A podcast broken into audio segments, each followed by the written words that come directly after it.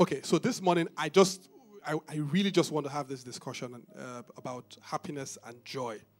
So, um, where we read from in Psalm 42, the psalmist is asking himself that question Why are you so downcast, O my soul? I remember when I said to someone this week, this was going to be the title of the message, she said to me, Oh, that is very obvious. Does God want me, really want us to be happy? And she said, Of course. That's a very obvious question. So I said, So why are we not as happy as God wants us to be? Uh, Philippians 4, verse 4 says, Rejoice in the Lord. Again, I say, rejoice. One thing I like to start off is a bit of a philosophical note. Um, is this concept that we've carried for the last couple, I've had it uh, for the last couple of years, um, where we've tried to distinguish in church or Christian circles between happiness and joy. So if you've been around long enough, you probably have heard someone say that joy is the spiritual virtue, more or less. And then happiness is just being happy. And you shouldn't worry about being happy. I, have kind of heard that taught in one form or the other. And while I understand the heart with which it is taught, I never really understood where that was coming from. So when I went through scriptures, I couldn't see any difference, as it were, between happiness and joy. I, and I mean, I'm still searching, but I can't find any difference. When Bible speaks about happiness, about gladness, about cheerfulness, about joy, I can't find any reference like that. So I actually then went to the dictionary during the week. And um, so happiness, one, one dictionary says, it's an emotional state defined by pleasant or positive emotions ranging from content to intense joy. Um, and uh, I was a bit like, okay, well, you define happiness with joy. Okay, it's fine. So I checked for joy. And joy is an emotional state of well being, a state of happiness or felicity. And I realized that, and if you check through dictionaries, you would find that those two things are fairly similar. Um, and so when we discuss emotions, especially for Christians, it's a touchy subject. It's touchy because we've also heard it taught that you don't walk by your feelings, right? And so we, we try and we play down our feelings a lot. But our feelings are like the voice of our soul. And God is the one who created our feelings and our emotions. So we are spirits, we have a soul, we live in a body. So our, our emotions are like the voice of our soul.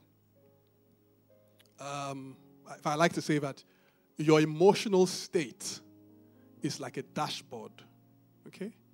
Um, and you know how when you drive or you sit in a car, you can you can see that's the interpreter for children at the back there, so don't, don't worry. He's just trying to interpret the things to the other children. Uh, don't worry about that. So when you sit in a car, you know there are lights that come on in the car that tell you what is happening in the engine, right? The I was going to throw shade at somebody, but I'm just, I'm just going to resist. I'm growing up. Because she was nodding like she knew what I was talking about. I ah, You don't drive. Are you? well, Folusha, I'm not going to go there at all today, okay? I'm just going to concentrate. Let me concentrate. So when you're in your car, right, there are lights that come on, right, that tell you something is happening in the engine. You're not in the engine. You should not be in the engine. You will not be in the engine, okay? but there are lights that come on and you, and you don't even have to. You just know, ah, this car is overheating. For those of you who don't drive, it means that the temperature of the car is way higher than everything else. And then you see smoke coming out shortly, then you have to pack, and people wonder why your car is overheating. Some, some signs come on and tell you, oh, wow, your fuel is very low. Um, if you drive more sophisticated cars, sometimes they tell you your tire pressure is this. So there's that dashboard. And if you ever look in the cockpit of a plane, you would see all sorts of fancy things that tell the pilot what's happening. And your emotions and your emotional state is very much like that. It tells you how things are going with your soul. So you should never really disregard your emotions. God did not create your emotions to be disregarded. In fact, the way He created our body and to be able to distinguish between pain and pleasure. And so when you feel pain in your body, it's a signal from your body to you that everything is not all right. Everything is not working the way it was designed to work. Right? If someone comes, take a, takes a bottle, and breaks it on your head, that pain you feel is your body communicating to you that the interaction it has just had was not the one it was designed to have. Um, it's John Piper who says that feelings are like the movements of the soul. Uh, I like how the writer of the book of Proverbs says to pay attention to your heart. It says to guard it with all diligence. It is because out of it come the issues of life. So let's start from that understanding that apart from when we want to teach, there's really no difference between joy and happiness. I'm going to come to that in a bit. And this discussion is important because when you look at the statistics about people who are not happy, you are always amazed. We don't have statistics. I don't have statistics for um, depression and severe sadness in Nigeria. But when you look globally, you're always amazed. Um, God is interested in our happiness. God is interested in your gladness. He's interested in your emotional state. He's interested in you being in a place, in an emotional state that is positive. And when you look through scripture, it is, there's too many, there are too many mentions of God being interested in how you are feeling. So help me ask the person next to you, how are you really feeling? Ask them like you care. Don't just ask them, you know, just ask them like you care. How are you really feeling? Because I assure you that behind the pretty face or the handsome face or whatever, uh, behind the wig or the whatever is on there, there is machinery that's chugging in the background that sometimes we do not know about. Um,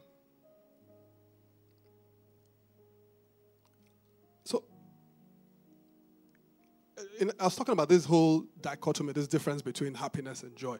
And what it simply was, was you know, we tried to explain how we believe that God has called us as Christians to a higher level of joy. And He has.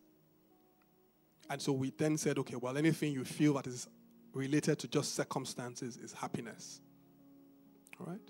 And so we said, happiness, don't worry about happiness. Just leave it alone. And joy is the real thing. Um, a friend of mine said to me, the challenge that she then had was that she couldn't relate to happiness or joy. So we kind of knew we had joy, but we didn't know what joy was. We couldn't define it or experience it. We could see people around us happy, but we're in that, in that place where they said, okay, as Christians, you shouldn't really worry about happiness. You should follow joy, but you don't know what joy is. So you're neither happy nor, nor joyful. Um, because I'm a pastor and I've been a pastor for a couple of years, I've come to the reality that there are a lot of sad Christians. And for me, that is an irony. How does the person who walks with God, how is this person who knows God, how is the person sad? I've come to the reality that there are people who are more sad than they are happy. And I know that there might be a couple of people here. In fact, I could tell you my story at some point where I was very sad. I will tell that story at some point. So, so uh, when we talk about this today, please don't take it as just something casual. It is, it is a deep big issue. In fact, two weeks ago when I spoke about uh, learned helplessness, the place where a person is where they don't believe anything they do matters, it's found out, and I found in my experience, that when people are sad, unhappy, don't have joy in their hearts, it reduces their ability to do the things that they need to do. So there are different kinds of joy, fact um, Psalm 51, verse 12, he says, Restore unto me the joy of my salvation. and renew a right spirit within me. There are different types of joy. That's a fact. There is the joy of being with family. I mean, not every family interaction is joyful. That's a fact. But there's the joy of being in family. If you're a guy, there is a joy, or anybody who's what sports or something. There's that joy you feel. I don't know if you ever um, supported a football team before and they won a tournament. There's the joy you feel at the end of the season. You didn't do anything. All you did was pay DSTV subscription or go somewhere to watch the match and maybe buy a jersey. But for the next two days, you're going, oh, we won the cup, we won the cup. You know, you are generous, you're happy. Of course, all the Arsenal fans here don't know what I'm talking about. Just relax. No problem, just relax. That joy will come by God's grace. there's the there's the joy of getting married. When you see those two people on the, you know, walking down the aisle, dancing like they are being paid. That's that joy that's fueling it. Just dancing, and you're like, ah, I know, ah, ah, I know this guy, I know Femina. Why is he dancing like this? But you know, just dancing as if, you know, there's no tomorrow. That's the, there's the joy of finishing an assignment, a project. There's the joy of getting a new job. There are different kinds of joy. But there is the concept the Bible speaks about called the joy of the Lord. And I'm just going to, I think that's, that's going to be where we would, you know, sit today. The joy of the Lord. I like what John Piper is a writer and a Christian theologian. And one thing he says, and I wrote it in my notes, he says that Christian joy, the joy of the Lord, is a good feeling in the soul produced by the Holy Spirit as He causes us to see the beauty of Christ in the Word and in the world. So it's a good feeling in the soul produced by the Holy Spirit as He brings us to a place of realization about who Jesus is. I'm going to explain this very quickly. I mean, I just, I just need to lay all this on the table and, you know, would pull it out one after the other. So for me, I've come to realize that the joy of the Lord doesn't mean you don't feel pain, sorrow, or sadness. That's not what it means. Um, God doesn't promise us as Christians that everything will be good. God doesn't promise us as Christians that everything will be good. He promises us as Christians that all things will work together for our good. And there's a big, there's a big difference. And I know that as faith believers, we oftentimes struggle with such a statement, but it's the fact. He doesn't, in fact, Jesus says, in this world, you would have a lot of trouble or affliction. He says, but be of good cheer. I have overcome the world. So, so what is this joy of the Lord? What does that mean? Um, I wrote in my notes that the joy of the Lord is the joy that comes from being associated with, loved by, and approved of by the Almighty God. Uh, if I went to the presidential villa tomorrow morning just to have a personal discussion with the president himself, when I come back, I'll probably be a bit joyful, right? for a couple of days. I will make a good, I mean, I probably would just casually throw it into next Sunday's sermon how, while I was with the president last week, you know, I would just make, there's a joy that comes from having been that personally close to the president, right? It doesn't matter what room you were in, it's just a joy that comes from, there's a joy, focus guys, focus guys. Doesn't matter. Uh, there's a joy that comes from that association, right? So the joy of the Lord is the joy that comes from being associated with God. The joy that comes from being loved by God. By of being that God knows me. There's that joy that, that, that God lives in me. That is the joy of the Lord. I like how in John 15 11, Jesus distinguishes. He says, I have told you so that my joy will be in you and that your joy may be complete. I have told you this so that your joy, my joy, the joy of the Lord, will be with you, and that your joy may be complete. And, um, or maybe full. And I like to, so I wrote in my notes, The joy of the Lord is what makes all the other happiness, joys in the world, is what makes them complete. It's where they derive definition from. One thing I need to just encourage someone very quickly is not to settle for no joy at all or no happiness. Anybody who preaches the message of salvation or Christianity to you that is devoid of happiness is not preaching the Bible. Anybody that tells you about God and doesn't tell you about joy or happiness it's not preaching the Bible or not preaching all the truth. And not to also settle for cheap joy because there are other sources of joy. I wrote in my note how you know God seems to be saying to us in this season, "Let me be your joy." There are other things which can give us joy or happiness and should give us joy or happiness by the mercy of God. But God Himself wants to be our joy. Um, I, I just want to mention a couple of reasons why your joy or your happiness is very important, very quickly. One, it is proof that God is working in you. When you read Galatians chapter 5 and you read about the fruits of the Spirit, you would read there, Apostle Paul clearly states that joy, gladness, or happiness is one of them. So it is proof that God is working in you. So help me ask the person next to you Is God working in you? And tell them you should be happy. tell them you should be happy now. Don't be. Are you jealous? Tell them. But it's also proof that you've been in God's presence. Psalm 16 11 says that in your presence is fullness of joy, and at your right hand there are pleasures forevermore.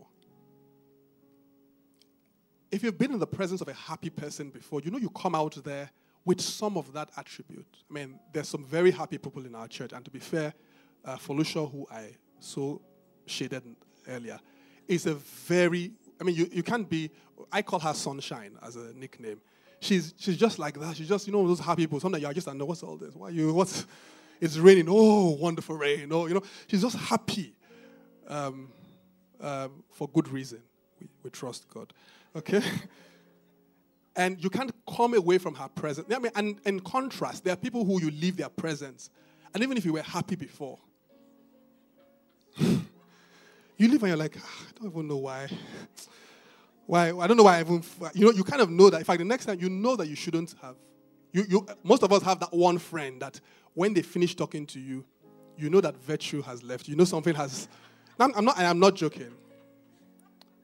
And proof that you you communicate with God because it says in His presence is fullness of joy. Is the fact that you are happy.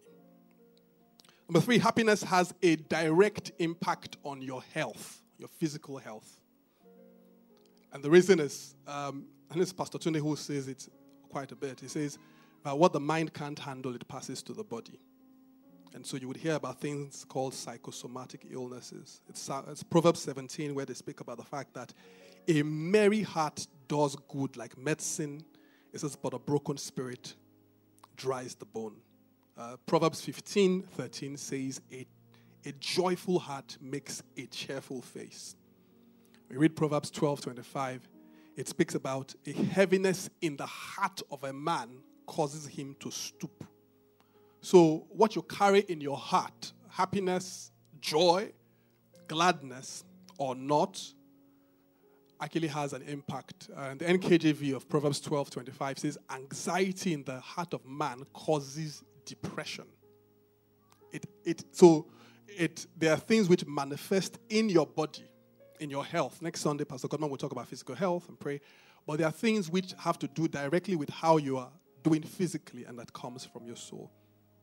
Um, happiness or joy has and goes a long way to determine the outcomes, the quality of your friendships and accomplishments in life. Um, doors open to people who are happy. And, and so we're going to go back to this question Does God really want me to be happy?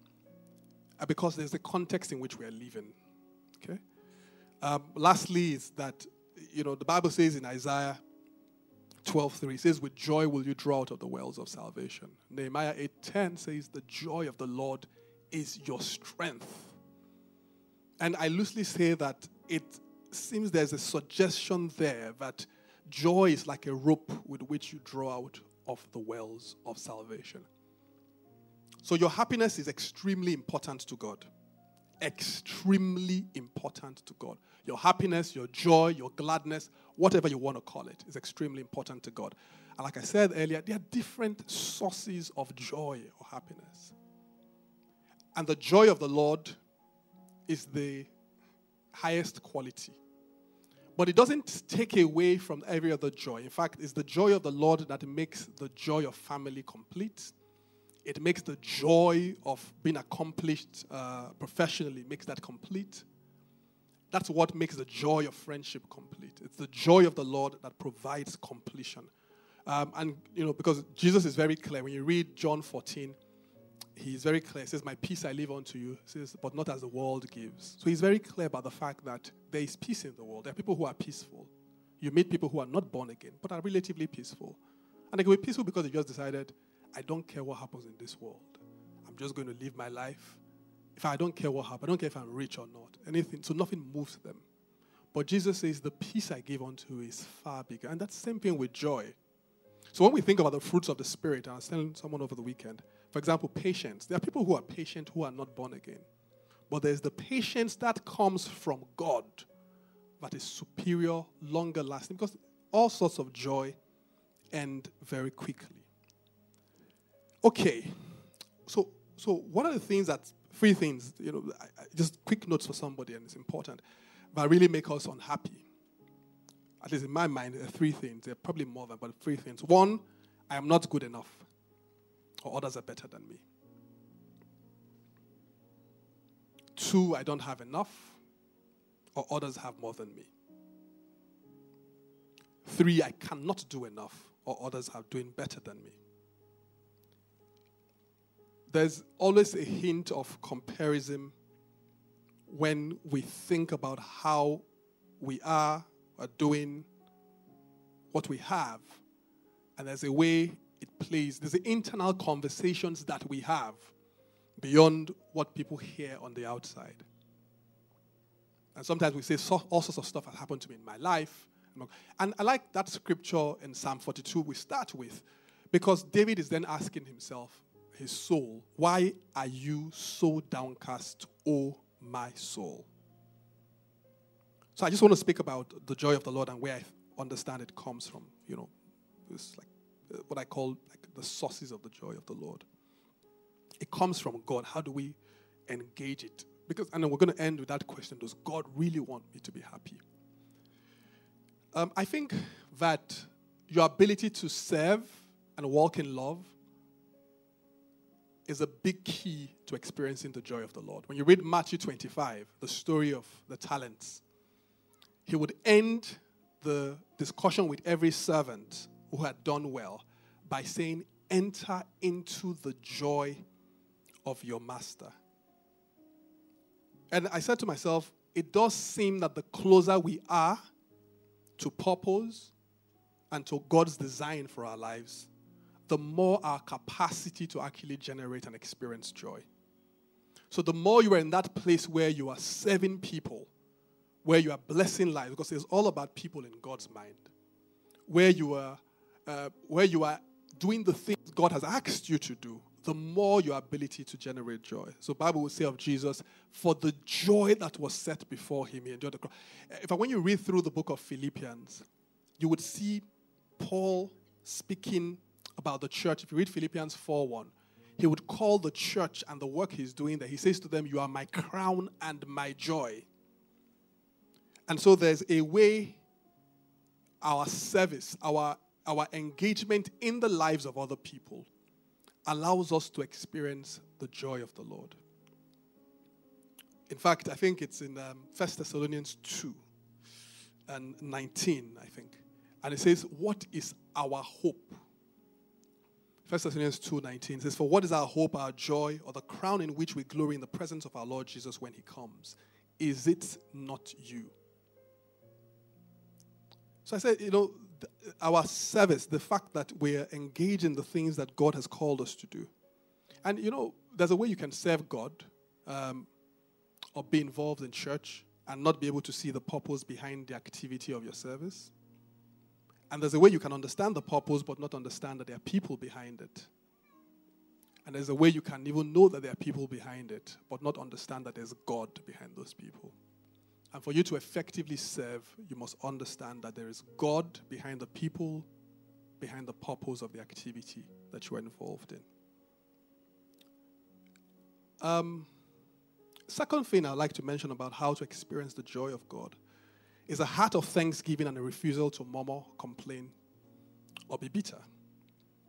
In Philippians 2 14 to 18 says, Do all these things without complaining or disputing, that you may become blameless and harmless, children of God without fault in, this, in the midst of this crooked and perverse generation, among whom you shine as lights in the world, holding fast the word of life so that I may rejoice in the day of Christ that I have not run in vain or labored in vain. Yes, and if I'm being poured out like a drink offering on the sacrifice and service of your faith, I am glad and rejoice with you all. For this same reason, you also shall be glad and rejoice with me. And it's about the context. So I know that we don't live in a perfect world. We live in a world where there are circumstances. I mean, just living in Nigeria alone should be a bona fide reason not to be happy if the truth be told. Just living in Lagos sometimes, you are is okay. In fact, when you are happy, people wonder, but what is it? What's the problem? Some, if you are driving, sometimes when you're driving in traffic and just somebody in their car just singing and dancing, you know, sometimes your mind just like, why? What's all this nonsense? Why are you? No, what's happy? What's what's making you happy? And the ability to continually thank God and have a heart of thanksgiving and gratitude is a huge key to walking in the joy of God. Um, someone once said the secret of joy in the hardest of times is understanding the supremacy of the sovereignty of Christ and understanding the supremacy of the sweetness of Christ. Just that confidence that God is at work in my life uh, Habakkuk, the prophet says, though the fig tree might not blossom, Habakkuk 3 17 to 19. He says, though there might be no fruit in the vine, uh, the olive might fail. He says, the field will yield no food. He says, though the flock may be cut off from the fold and there be no head in the stalls, he says, yet I will rejoice in the Lord. I will joy in the God of my salvation. There's a way that you position your heart and refuse to complain or murmur because you know what God is up to. And even if you don't know clearly in detail, you know the one in whom you trust that preserves joy in your heart. Any attempt to walk in ingratitude or to walk in murmuring or complaining will reduce your ability to walk in joy.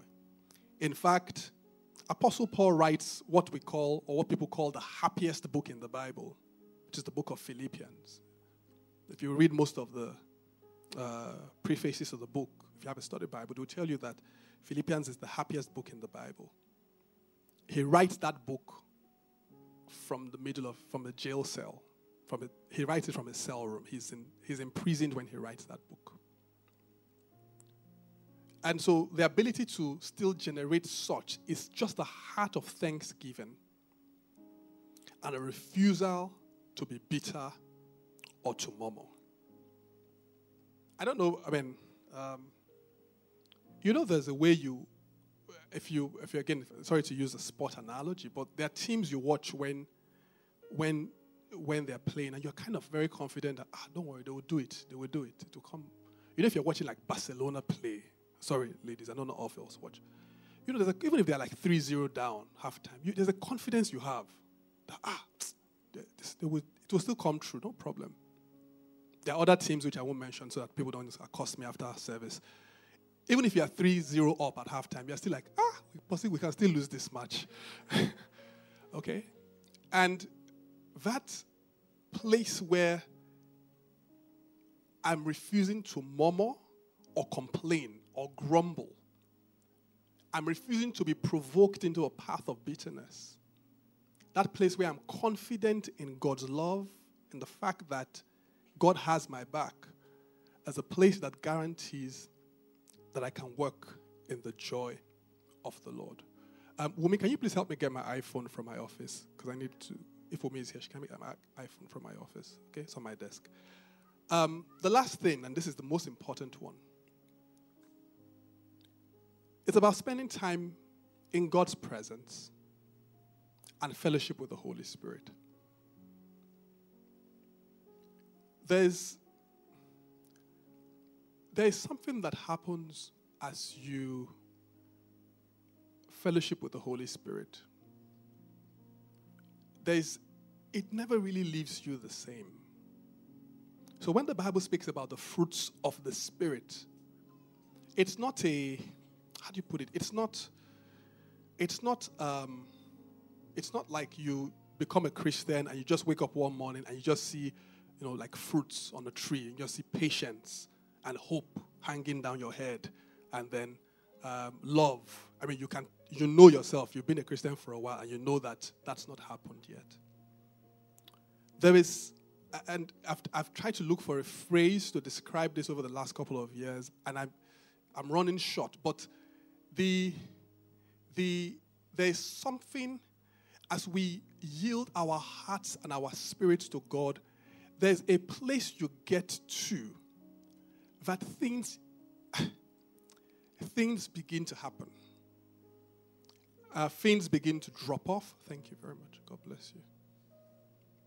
Things begin to drop off and things begin to grow. Um, Bible says, in God's presence there is fullness of joy. And says at his right hand there are pleasures forevermore. God will grow in our lives, in our hearts, by the Spirit, the fruits that we allow Him to grow. Um, I, I, know in those days they would say to me, "Oh, you know, God is, God is a gentleman, and that He would not force Himself on a person." It's almost like um, I think that's the perfect word to use for it. It's almost like a like an explosion that happens when you get to some point, when you mix certain things together. That's the best word I can use for this. The fact that our ability to bring forth joy, even in the midst of difficult circumstances, comes from, it's not just a magical thing.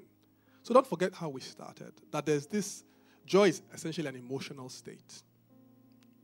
But that there's a place you get to with God that your emotional state is not necessarily defined just by the things that you are going through. So the joy of the Lord does not it does not disguise difficult circumstances. It doesn't even say that difficult circumstances will not happen. But it gives us strength and the ability to see what God is doing. Um, I'll just read a quote. I, I had it on my phone, so I want to read it. It says, it's about is that the Holy Spirit does this work not magically without my mind being engaged, but by causing me to see the glory and the beauty of Jesus Christ. The Spirit gives us eyes to see the beauties of Jesus that call joy up out of our hearts. It says so it says and it says when, when Paul writes in Philippians 3:1 to rejoice in the Lord. He says, How do you rejoice in the Lord if you don't know anything about the Lord? How do you rejoice in the Lord if you are not seeing the things about the Lord that cause joy to rise up in your heart? That is the work of the Holy Spirit. He doesn't just flip a switch and you rejoice with no mental consent uh, whatsoever. The Holy Spirit given, according to John 16 14, to glorify Jesus, which means that the Holy Spirit opens the eyes of my heart to see the beauty of Christ. And, and so when Joko talked earlier about being filled with the Holy Spirit at Alpha, it's not a it's not just one of those things that Christians do. It's where we open our hearts and the Holy Spirit comes upon us like never before. Um, I've shared parts of my story before, and I'll share that as I round up this evening or this morning. Um, so, growing up as a young person, because my as a first child, I didn't first child, first first borns here. Any, any of us? God bless all of you. God bless. Your husband is the first one. Yeah, ask for your husband. okay. I guess let's move on. I think. okay. And as a firstborn in my time, there was a lot of experimentation. So you were the one who they tried everything on. So as a firstborn, would look at everybody else who's in the firstborn, just go, you don't know how lucky life, how lucky you are. But as a firstborn, I mean, um, I got experimented with in a good way. So because my parents thought I was very smart. So I think from I have this vague memory of writing common entrance exams from when I was in primary four. And uh, when I was in the university, I think from SS1, I went to write my first JAMB. For those of you who did not school in Nigeria, you were in the away. JAMB is the exam we do. You're laughing now. It's the exam we do when we went to enter universities. They didn't allow me to see that result though, so it must have been bad. By S2, I did JAMB again when my mates were playing video games. I did JAMB again. I can remember the mark, it was 215 out of 300, I think. And I'd also done SSC and GC. And um, I had enough papers, that's what we used to call it, to go into university. So when, but the way timing went, I still had enough time to go into SS3. But the thing was that when I finished my SS3 exams, the next, right next day, I went to university. There was no break. So imagine a 15 and a half year old boy shows up at university, all his friends are at home, playing, writing JAMB, and then you're with your seniors. And even in my class at the time in school, I was already quiet and young. I was like the youngest in my class. And so the first year of university was horrible. And then, like Emeka so nicely pointed out, Bini parents are very hands on when they have to be. But but they are not the type that follow you around the faculty, try and onboard. No, no, that's not. No, don't do that. They just drop you and say, that's where the university is. Go. And I went. Just summary um, was that the first, that first year of university for me was a disaster. And I ended up being terribly sad. You put that side by side with also trying to fight um, habits here and there. It was a point in my life where there was very little to be happy about. I mean, there were occasional things. I was happy when I went to play basketball because uh, I played basketball a bit. I was happy. Uh, were, there were a couple of things to be happy about. But the truth was that I was mostly sad.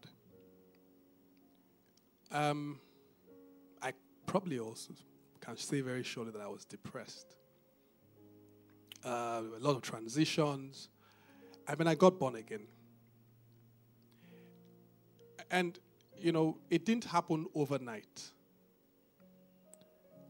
But I realized with time that while I had genuine reasons to be unhappy, while I could feel like the outcomes of my life weren't fair, definitely wasn't going in the direction I wanted to go.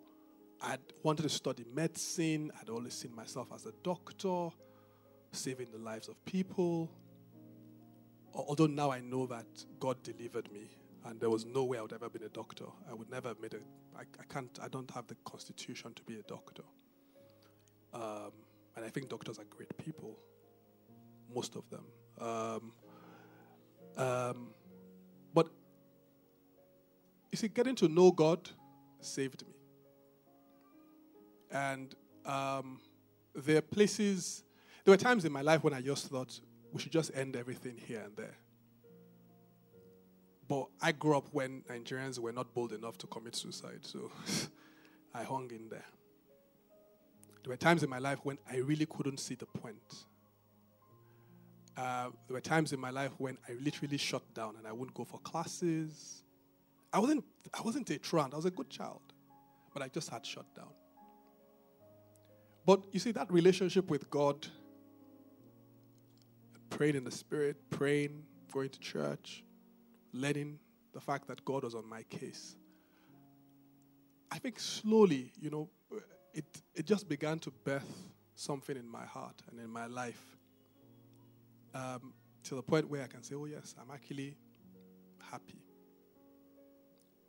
Um, I must say this to us look, don't use your temperament as an excuse for being unhappy. I, I'm as melancholic as it comes. I think about the day before it starts and I conclude how the day is. And most of the time, it's not good. Just in the morning, you wake up and, oh, this is hard. Monday, oh, this is terrible. Oh, that's how melancholic people behave. But your temperament is not bigger than the grace of God, and it's not bigger than the nature of God. Um, over the last couple of years, I mean, uh, so what would then happen is that I would then have cycles of being very sad.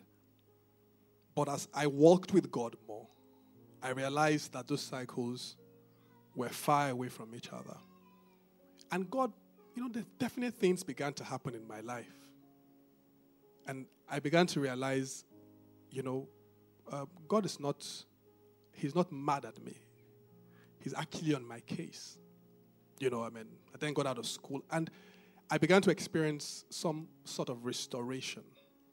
I met Ogochukwu, who's my wife, married you know, anybody who meets my wife knows that was just a compliment from God because it had nothing to do with me at the time, to be honest.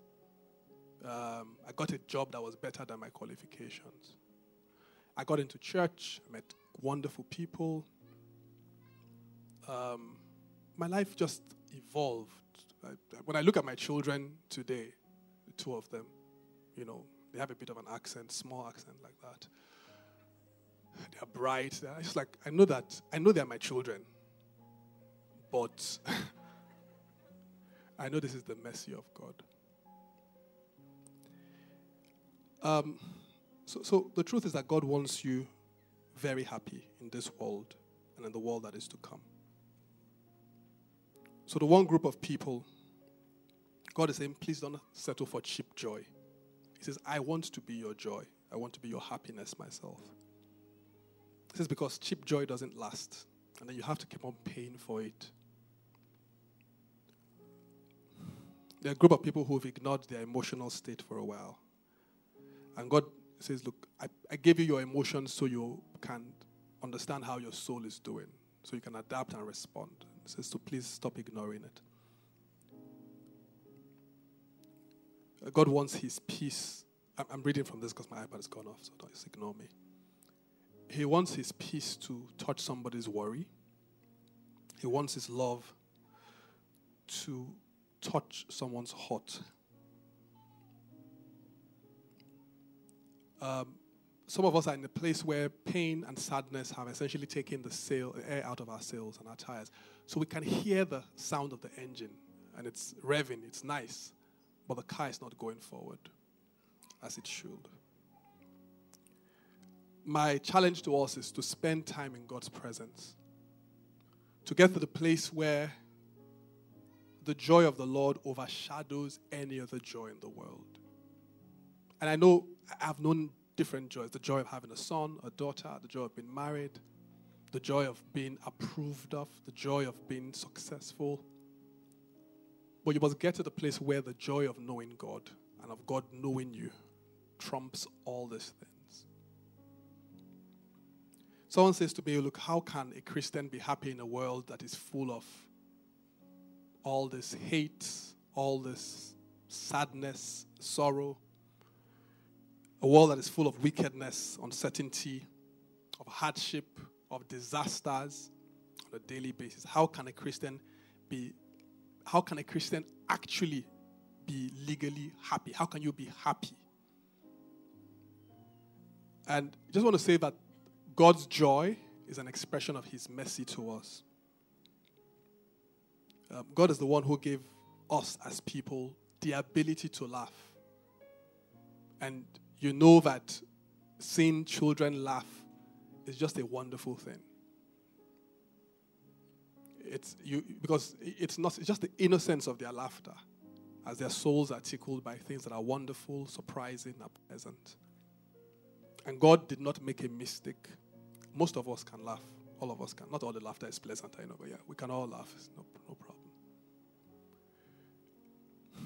But joy is the reason why we are strong in the middle of all the pain in the world.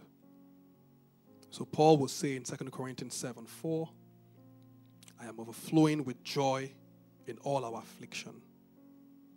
In Colossians 1:24 he would say I rejoice in my suffering for your sake. So all this my talking back and forth. God is genuinely interested in your happiness.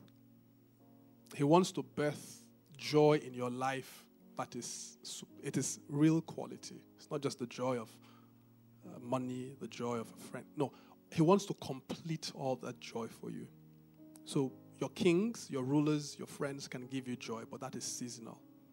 God wants to give us the joy that is eternal. So material things can give us joy for a short time, but God is the one who promises us the water that we drink and we don't thirst again.